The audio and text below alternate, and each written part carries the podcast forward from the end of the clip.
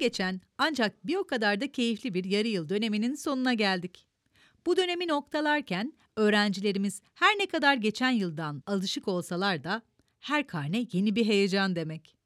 Karnelerin alındığı gün öğrencilik yaşamının en önemli günlerinden biridir. Bazı öğrenciler için coşku, sevinç ve gurur duygusu yaratırken bazıları için utanç, korku ve üzüntü verici bir hal alabilir. Karne alma zamanı ailelerde en az çocukları kadar heyecanlıdır. Öğrenciler karneyle eve geldikleri zaman merakla karneyi gözden geçiren anne babalar, yaşadıkları duygular doğrultusunda çocuklarına farklı tepkiler ve geri bildirimler verirler. İşte tam da bu noktada öğrencilerin kendilik algıları ve özgüvenlerini şişirmeden ya da zedelemeden doğru tepkiler verebilmek için göz önünde bulundurulacak noktaları ve yapılabilecekleri paylaşmak istiyoruz. Öncelikle onları daha iyi anlamak için kendi karne dönemlerinizi hatırlayın ve empati kurun.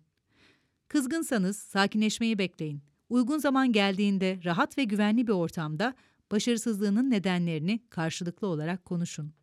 Çocukların en temel ihtiyacı aileleri tarafından kabul görmektir.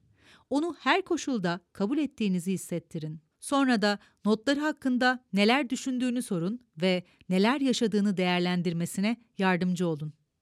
Değiştirmek istediği bir şey olup olmadığını sorduğunuzda ve kendisinin fikir üretmesi için teşvik ettiğinizde daha kolay eyleme geçtiğini göreceksiniz. Karne çocukların sadece akademik durumlarını gösteren bir belge değildir.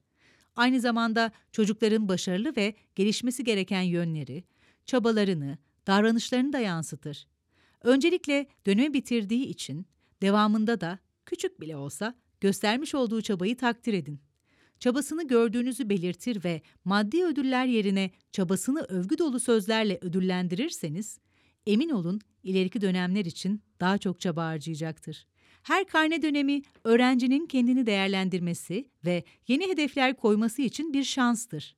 İyi bir performans göstermiş olsa bile değiştirmek istediği bir şey olup olmadığını sorun ve yardım etmek için hazır olduğunuzu söyleyin. Karne notları beklenenin altında olsa bile dinlenmesine izin verin. Tatilde sürekli ders çalışmak yerine başarısını arttırma yönünde onu nasıl destekleyebileceğinizin yollarını birlikte konuşabilirsiniz. Sömestr tatili iki yoğun çalışma dönemi arasındaki bir dinlenme süreci olarak düşünülebilir. Biz bu dönemin doğru ve verimli bir şekilde geçirilmesinin çok önemli olduğunu düşünüyoruz. Tatilin iyi değerlendirilmesi çocukların bir sonraki eğitim öğretim dönemine daha istekli başlamalarını sağlayacaktır. Şimdi dinlenme zamanı. İyi tatiller.